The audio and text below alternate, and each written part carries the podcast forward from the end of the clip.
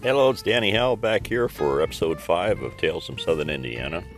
One of the true things about uh, small towns, especially ones that got founded around the early 1800s, like most of the ones where, where I was uh, from, is that folks there have uh, have lived there a long time. There are folks that they were parents and grandparents and whatnot have lived there a long time, and they hardly ever see anybody new.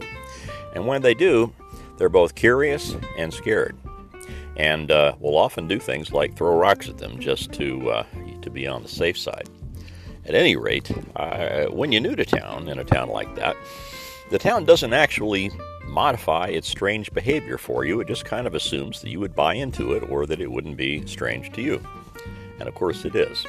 Now, my brother told me about uh, uh, another time when he had moved back to the town and hadn't been there for a long, long time and uh, he had a wife who had not been from a little bitty town like that.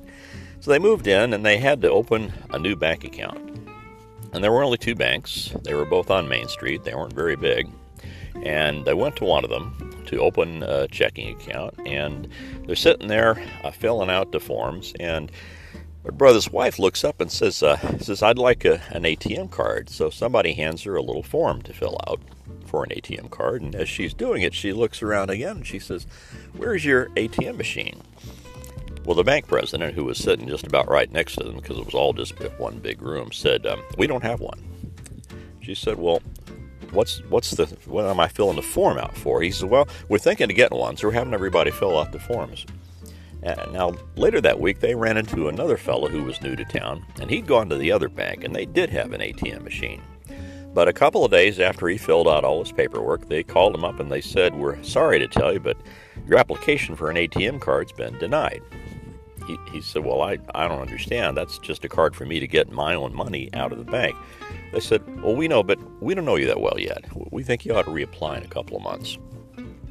The strangeness just continues. Uh, the fellow who was new to town, um, was uh, told that there was a bus, a city bus, and it was true that Littletown had gotten a grant to buy a bus.